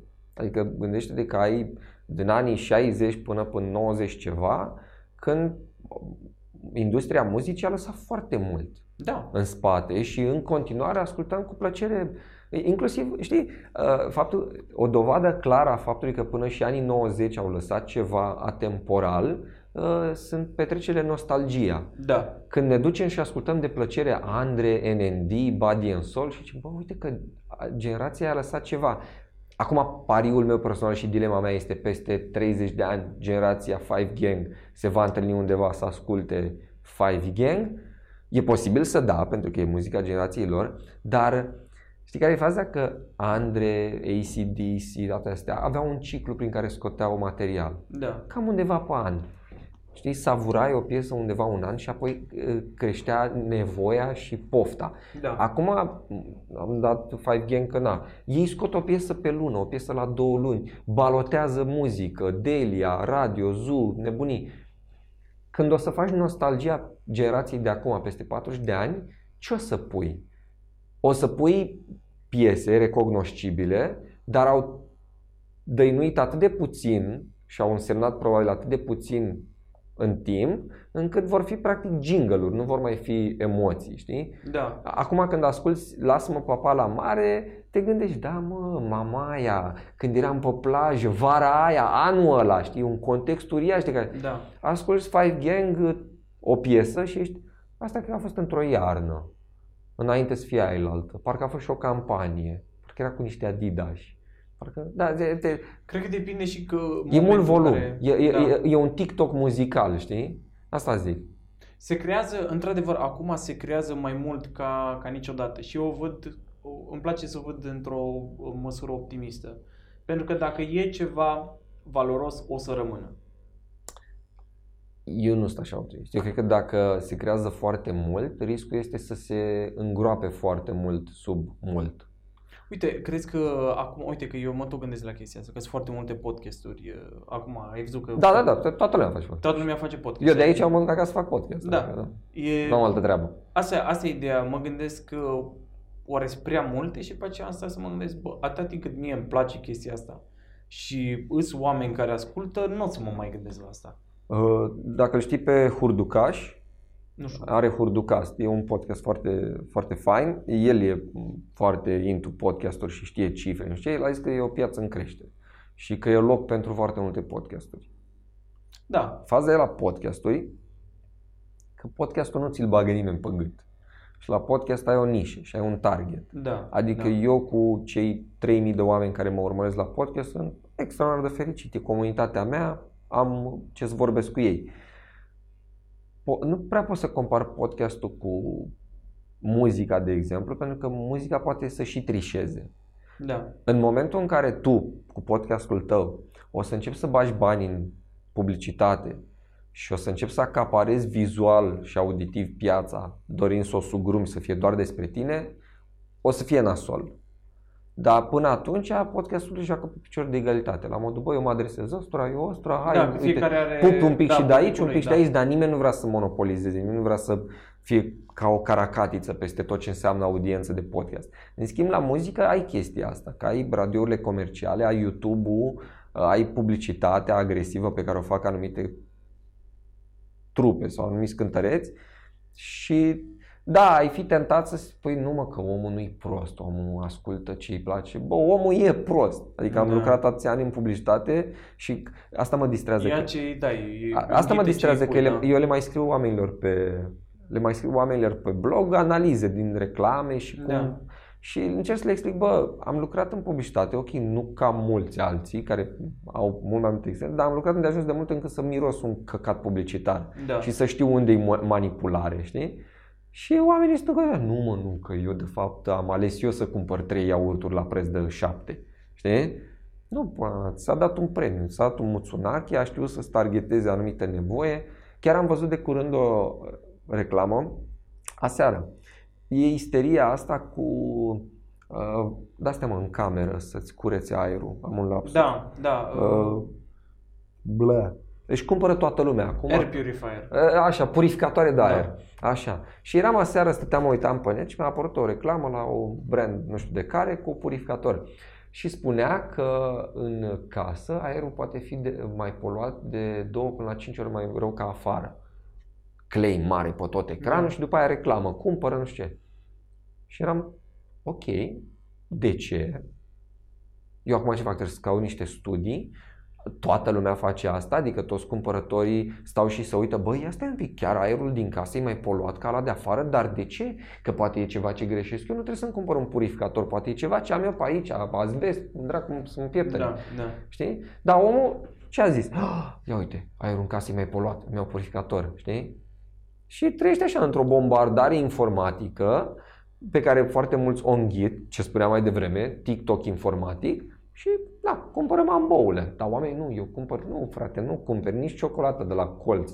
Adică e, știu că acum eu cumva dau din casa în care am trăit, dar inclusiv ciocolata aia care stă la raft, într-un fel, stă pentru un motiv acolo, la nivelul Da. ochiului. Păi dacă spuse la nivelul ăsta, brandurile scumpe Da. spuse la nivelul ăsta. Culorile ieftine, alea pe deci, care le da. vezi tu în în reclame, în afișe, sunt puse cu un anumit sens. Textul ăla e calculat, făcute te, mai ales că acum de când AI-ul a devenit foarte uzitat, și în reclame e folosit foarte exact. Și nu pui tu texte și oameni zâmbitori amboulea pe afișe. Îi pui unde știi că se uită ochiul.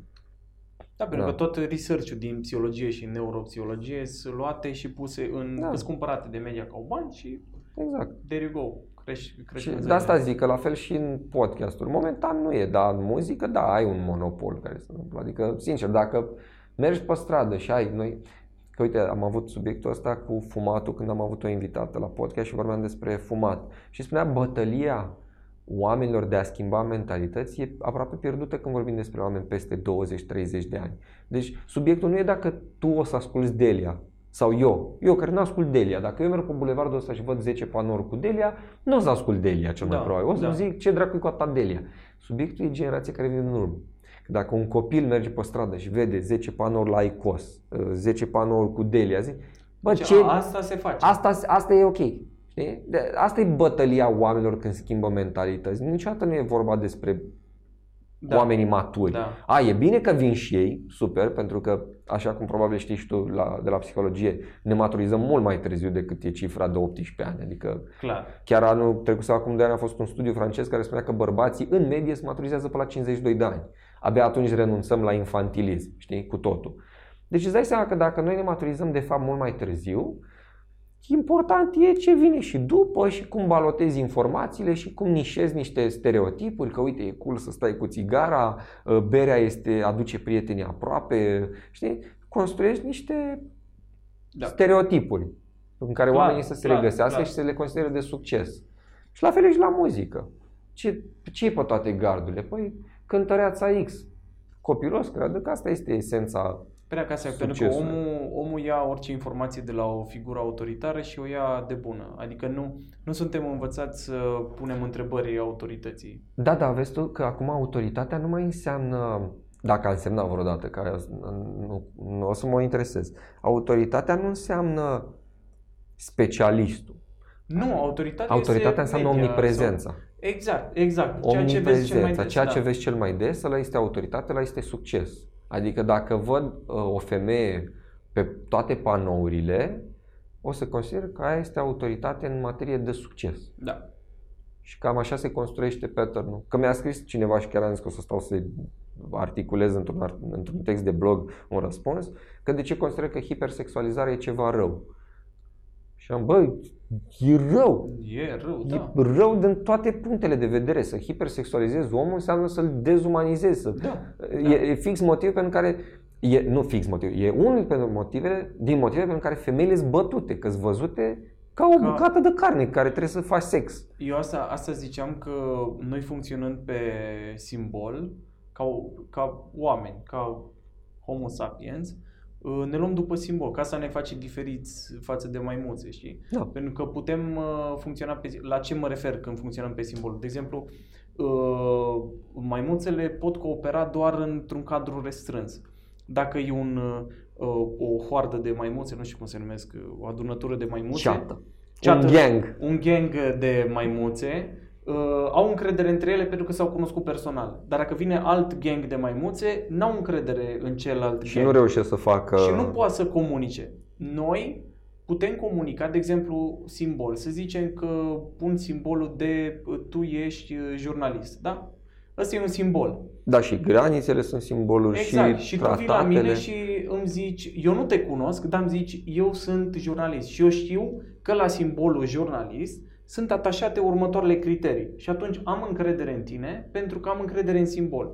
Și atunci îți dai seama că noi, funcționând pe principiul ăsta de simboluri, de a, ăsta este doctor, deci înseamnă asta, asta și asta, Uh, poți să folosești asta într-un mod rău. Adică, Absolut. Cum fac, adică să zici, a, uite, ăsta e simbolul și atunci asta e bine și atunci iei, iei un simbol care e rău și îl faci să pară da, să păi fie iei bun. simbolul femeie care e hipersexualizată. Ce înseamnă asta? Că o suge când vreau eu, că stă cum vreau eu, că exact. nu are, e proastă, neapărat e proastă.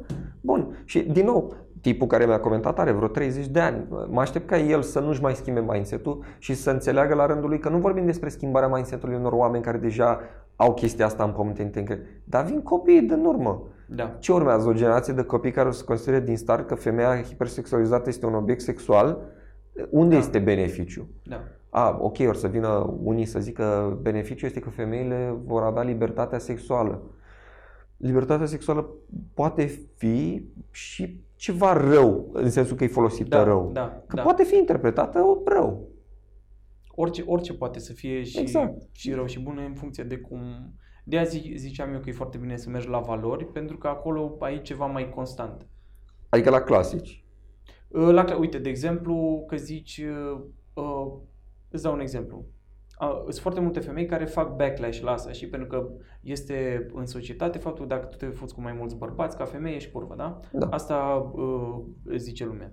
Și uh, sunt foarte multe femei care iau stansul ăsta de băi, eu sunt femeie independentă și astea sunt stereotipuri, ceea ce e bine, dar uh, am văzut și genul care încep să facă asta mult mai mult A transformă într-un statement promiscuitatea. Exact, o transformă într-un statement Păi, și zic, bă, te, te lupți cu morile de vânt, efectiv. în sensul că, uite, vezi, eu m-am futut cu 30 de bărbați și zic, bă, Și nu Uite. sunt curvă. Foarte bine. Să- Da, o- ok, da, ai dreptul, fă chestia asta. Nu, nu zic că e bine, că eu descu... adică nu cred că e bine să faci asta, chit că ești bărbat sau femeie, nu contează. Să, Nu e un nu zic, semn neapărat de stabilitate emoțională. Să te Asta e, fuți nu cred că e ampul. ceva sănătos. Nu zic că e ceva rău, dar nu cred că e ceva sănătos pentru că cauți constant, e un drog. Că transformi într-o, într-un viciu, să te Da, da, da, cu da. multe persoane. Și nu zic că, uh, uai, ce spui tu că e statement, că uite, eu mă fut cu e, bă, domn, nu e sănătos ca, Corect. și de aia zic că valoarea internă e, bă, fii mai stabil și încearcă să nu mai... Dar asta se întâmplă pe mai multe paliere. Uite-te cum e acum cu trendul de a promova că e ok să fii obez. Și că am, Ah, am tot văzut exact. uh, și la Joe exact, Rogan. Exact, ceea ce e Și bă, nu, o adică nu, cretinătate. nu vă luptați cu statementul că e ok să fii aschilambică, spunând că e ok să fii obez. Nu e ok, Da. e ok să fii normal, să fii sănătos de fapt, că nu e, e ok să fii în- sănătos. Și sănătos conform oamenilor de știință înseamnă să te încadrezi într-un anumit nivel de grăsime și ce o mai fi, știi? Da, adică poți să ieși puțin din tipar, că na, dacă ești atlet, Da, ai niște că- zone- Sunt niște zone. Dar nu poți să vii la mine să-mi spui că ai 100 de kg în plus decât ar trebui să ai și zici, asta e super ok. N-ai cum să-mi Da. spui chestia asta. Și e, nu, e proud, e, e de proud, știi? E adevărat. Adică dacă tu vrei să trăiești așa, nu judec, Doamne iartă-mă, dar, dar nu, nu-mi spune că asta e bine, pentru că clar nu e bine. Și după aceea te uiți cum îți dai seama ce e bine și ce e rău. Păi în funcție de dacă vrei să trăiești. Dacă vrei să mori, e foarte bine să fii obez. Da? E foarte bine, adică da. Șansele tale cresc exponențial să da, reușești. Adică, exact, adică you're on the right track, you do you, știi? Da. Dar dacă vrei să trăiești, nu e bine să faci chestia asta. Știu. Nu, trăim acum într-o perioadă care cred că începe să se estompeze, sau cel puțin așa îmi doresc eu, dar alții zic că nu, e, e mai rău, în care trebuie să fim pacifici cu toată lumea, știi? Uite, de exemplu, am scris zilele trecute pe blog despre uh, trendul ăsta de a merge în cărturești la carusel și a-ți face poze, știi? Efectiv ședință foto, știi? Da. Iei o carte de părat, o ții în boule în mână și ți-ai făcut poze la haine. Și cineva zicea că, bă, uh, de ce scriu despre chestia asta? Că în esență nu e ceva rău, că nu s-au luat de mine că și-au făcut poze. Și am, da, dar este cumva Pare puterea nesănătos. exemplului. E, e un exemplu nesănătos overall, pentru că transformi ceva, mersul în librărie, cumpăratul cărții, cartea, aia, aia este esența librăriei, cartea, Da. o transformi în accesoriu de fashion, accesoriu de statement, de succes uh, vizual pentru Instagram. Da. Și tu dacă pe, nu permiți, că nu ai cum să interzici la hatul ăsta, cu toate că, hai să fim serioși, dacă ăștia la care, de la Cărturești ar face o lege că la noi doar să citește, nu să face poze, toată lumea ar zice, bă, foarte coioasă treaba, felicitări, adică da, da, da. stand for the book, știi? Da, da, ei vor bani, nu... Banii și plus că e o reclamă bună, că ți intră Da. da. pițipoanci și pe aia îți mai vin oameni să-ți vadă și Clar. poate accidental cumpără și o carte. Dar uh, overall nu e sănătos să lași așa tot ce e cumva frumos, muzica, cartea, așa, să lași să fie căpușat de niște chestii destul de false, doar pe considerentul că nu ne fac rău acum. Că e exact mentalitatea de fumător. Cancerul vine peste 30 de ani. Bă, dar tot vine. Da. Adică tot vine, știi? Dar cum e cu poluarea, știi? Oamenii acum bucureștini au început să "M, le cam să ție curul cu poluarea pentru că e, Au văzut, e cumva o isterie planetară Da, cu da. poluarea și în sfârșit am îmbrățișat-o și noi. Dar dacă acum 10 ani aveai discursul ăsta și acum 10 ai văzut știrile. Bucureștiul e la fel de poluat de, de întotdeauna. Da, da, nu e nimic da. mai șocant acum.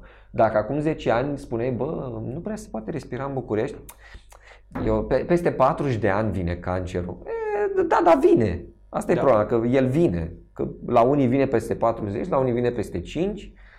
Că altfel asimilăm, nu suntem toți făcuți după aceeași matriță. Clar. Și la fel și, și la chestia asta, dacă lasă să se pițiponcească orice, cancerul o să vină sub o formă sau alta. Da. Da.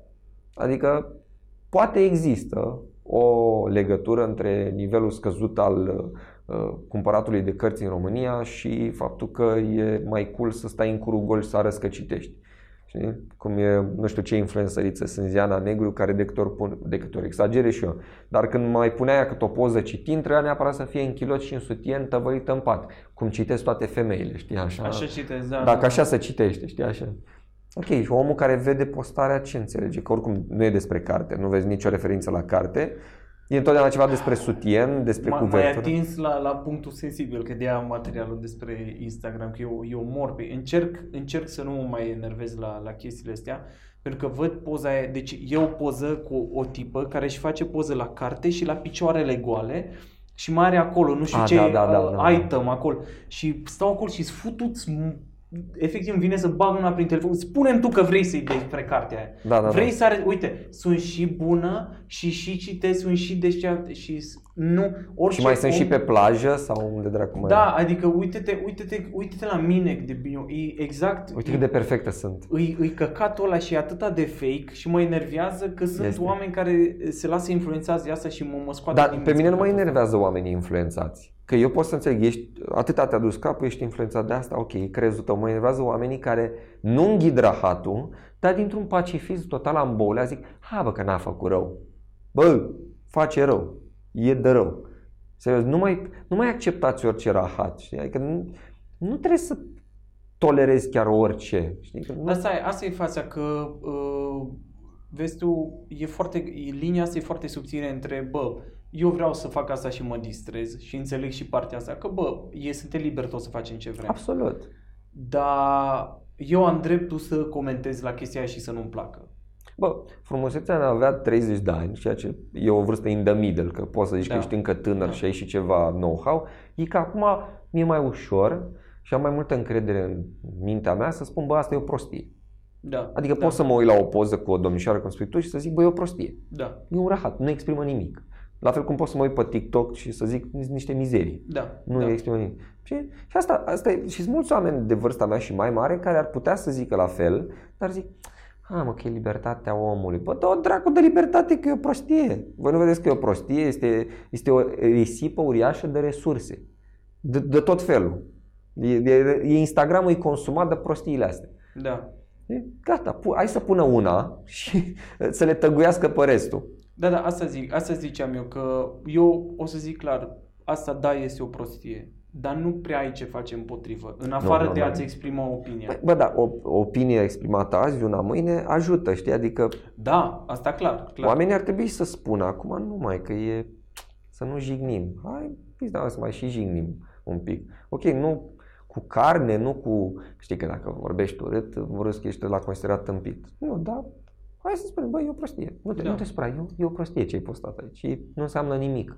Dar uite, vezi că asta Îți place ziceam, că se uită toți onaniștii la tine? Adică, serios, te satisface? uh, ziceam că asta e un slippery slope pentru că, uite, și eu de la podcast primesc foarte multe mesaje cu, bă, ce faci tu e o prostie. Și de multe ori înțeleg, zic, bă, asta e părerea ta, am înțeles. Noi, dar eu am să continui să fac chestia asta pentru că mie mi se pare ok. Și după aceea mă gândesc că sunt oameni, cum sunt uh, domnișoarele, care se gândesc la fel. Bă, mie mi se pare ok, deci am să o fac. Și asta, asta ziceam eu că e un slippery slope, pentru că am foarte multe mesaje și, și la toate, mai ales că fac tri podcasturi, și primesc foarte multe mesaje cu, bă, te, și un, un tip mi-a scris, bă, te rog eu frumos, oprește-te, că distrugi prin ceea ce faci. Și eram, bă, Bă, e un pic cam exagerat. Adică. eu, exact, exact asta e. Am zis, bă, eu am să fac chestia asta și cui îi place, îi place, știi? Adică e exact pe valorile mele și de aia fac eu gimnastica asta mentală și încerc să nu mă enervez pentru că sunt valori diferite, chiar dacă eu le desconsider. Da. Nu, nu-i ceva ce pot, pot doar să mă enervez și, sau să aleg să nu mă mai enervez. Da, oricum, mi se pare exagerat să zici că un podcast distruge, doar dacă, nu știu, ai niște invitați care... Nu, erau mesajele alea cu, bă, nu ai, nu ai, nu ești, nu... Și acum am citit unul că, bă, te duce capul, dar la, bă, nu faci bine ce faci și zic, bă, Da, fă-mă tu Ok. mai bine, știi? Păi exact asta e. Is- Ok, bun. Asta e părerea ta. de fapt, cam așa funcționează, știi? Că mai binele... Uite, crezi că poți să faci un podcast mai bun? Sau crezi că eu îl fac prost? fă tu mai bine. Da, da. Crezi că... Și la fel funcționează și cu fătucile care pun... Uh, cred eu că pot să fac ceva mai bine ca prostia pe care Asta e e că să tu nu crezi- fac da, mai binele da, decât da. să pun o poză cu mine citind în craci goi pe plajă. E să nu faci. e să nu fac chestia asta. Da. Nu trebuie să o fac altfel. Nu trebuie să o reinterpretez. E să nu o fac. Da, Poate că mai binele de a, nu, de a face un podcast e să nu-l faci. Știi? da. Uneori, și să spui, bă, nu-i bine. Poate, uite, în cazul tău e, e un feedback bun, în, bine, nu neapărat asta că distrugi, că e o, o prostie de feedback. Dar dacă cineva zice, bă, pune buretele ăsta, sau cum îmi zice, Aia e altceva, ăla e cum îmi feedback zice mie, constructiv, da. cum îmi zice mie lumea, bă, vezi că se vede ca dracu podcastul, cumpărăți o cameră bună, ok, un Da. feedback constructiv, nu o să o fac, dar e un feedback bun. da, da, da. Dar eu dacă îi scriu tipei, bă, vezi că poza ta e o prostie și nu exprimă nimic și ai numai onaniști care îți comentează, ea ce o să zic? A, ești tu hater. Ah. Și o să mai facă trei, știi? da. Și în esență e un feedback constructiv, dar e un constructiv emoțional, știi? În sensul în care îi spui, bă, poate scoți în evidență alte aspecte ale tale, cum ar fi că nu ești un obiect care are ochi și citește cărți la mișto. Da.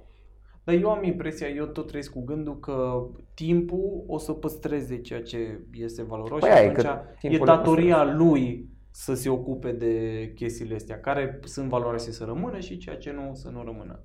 Da, aia o să, trebuie să fim sinceri și să recunoaștem că peste 5 ani selfie-ul pe care și-l face acum o domnișoară într-o cafenea, Da. dar ce 5 ani? Peste 5 luni. O să fie E fix re- vax. irelevant. Da. E, nu mai înseamnă nimic. Și de aia ai, da, judec. Asta e. Nu... Nu putem spune că îi judecăm, că e un cuvânt prea dur. De aia Judecăm. avem opinii contradictorii. da, da. Noi nu judecăm oameni, că e urât să judeci oameni. Avem păreri contradictorii. Da. Așa e. Îi judecăm. Bă, ne apropiem de o oră și 40 Bă. și uh, eu zic că a fost super șmecher, mi-a plăcut. Mersi Eu îți încă o dată mulțumesc de invitație. că ai venit, chiar foarte tare. Să-mi zici unde te găsesc, că vreau să... Eu nu v-am văzut absolut niciodată în toată formula. Serios? Da, Uh, și vreau să avem vin să o văd. Pe 12 la comics. Pe 12 la comics, acum Da. am notez în calendar. Pe 12, a, pe 12 avem și eu niște oameni la comics. Uh, cred că l-am, ăsta îl postez joi. A, fix în ziua când am și eu, dar hai că termin eu și vin și vă văd. La ce oră Da. aveți? Uh, cred că e la 8 sau la 9. Hai că pun la 8. Da, fac tot posibil să ajung. Da, și veniți la show-uri, merge și la Bonia la show Care e tot joi pe 12 la Ubuntu, dar vedeți, voi vă Ah, cum e împărțiți. Ubuntu ăsta? Băi, e exact cum spuneai tu, e intim, 40 de oameni, 40-50 de oameni. Mie îmi place. Adică Da? mă, îmi place foarte mult locul pentru că e... Vreau, vreau și eu să, să fac o dată acolo. Păi te așteptăm. Facem o dată combinație. Clar. Oricum vrem să rulăm oamenii pe acolo ca să fie bine pentru toată lumea, dar eu cred că o să-ți placă, pentru că te-am auzit că îți plac locurile mai intime și Da, mai vreau micuțe. să fie locul, locul mic așa. Faza e că și 50 de dacă vin 25-30 de oameni, tot, Iese. tot iese și tot ai un sentiment frumos pentru că sunt acolo aproape de tine. E și o audiență mișto, e cumva mai matură mental, oameni. Da. adică genul de material despre care vorbești tu, mai mult ca sigur ar prinde, știi? Nu-ți Mhm. veniți pe scălămbăială sau pe... A, și femeile se băs, știi? Da, oricum, vin, oamenii vin după artist, nu după loc. În În mare cazul parte. ăsta e și locul care Da? are o clientelă faină, știi? Că ai clădirile de birouri de la timpuri noi, ai cartierul ăla tineresc de acolo, de la na, pe Mihai Bravu. Ah, ce așa, tare. Și sunt oameni foarte faini. Nu că în alte cartiere n-ar fi oameni faini, dar Da, nu, da, da. e, na, și locul a atras uh, o anumită Trebuie fac și pagină. locul important, da. Da, Bun, așa facem. rămâneți aproape. Niciodată nu știu cum să închid. Da, nici eu. Eu zic atât, ca să știu unde trebuie.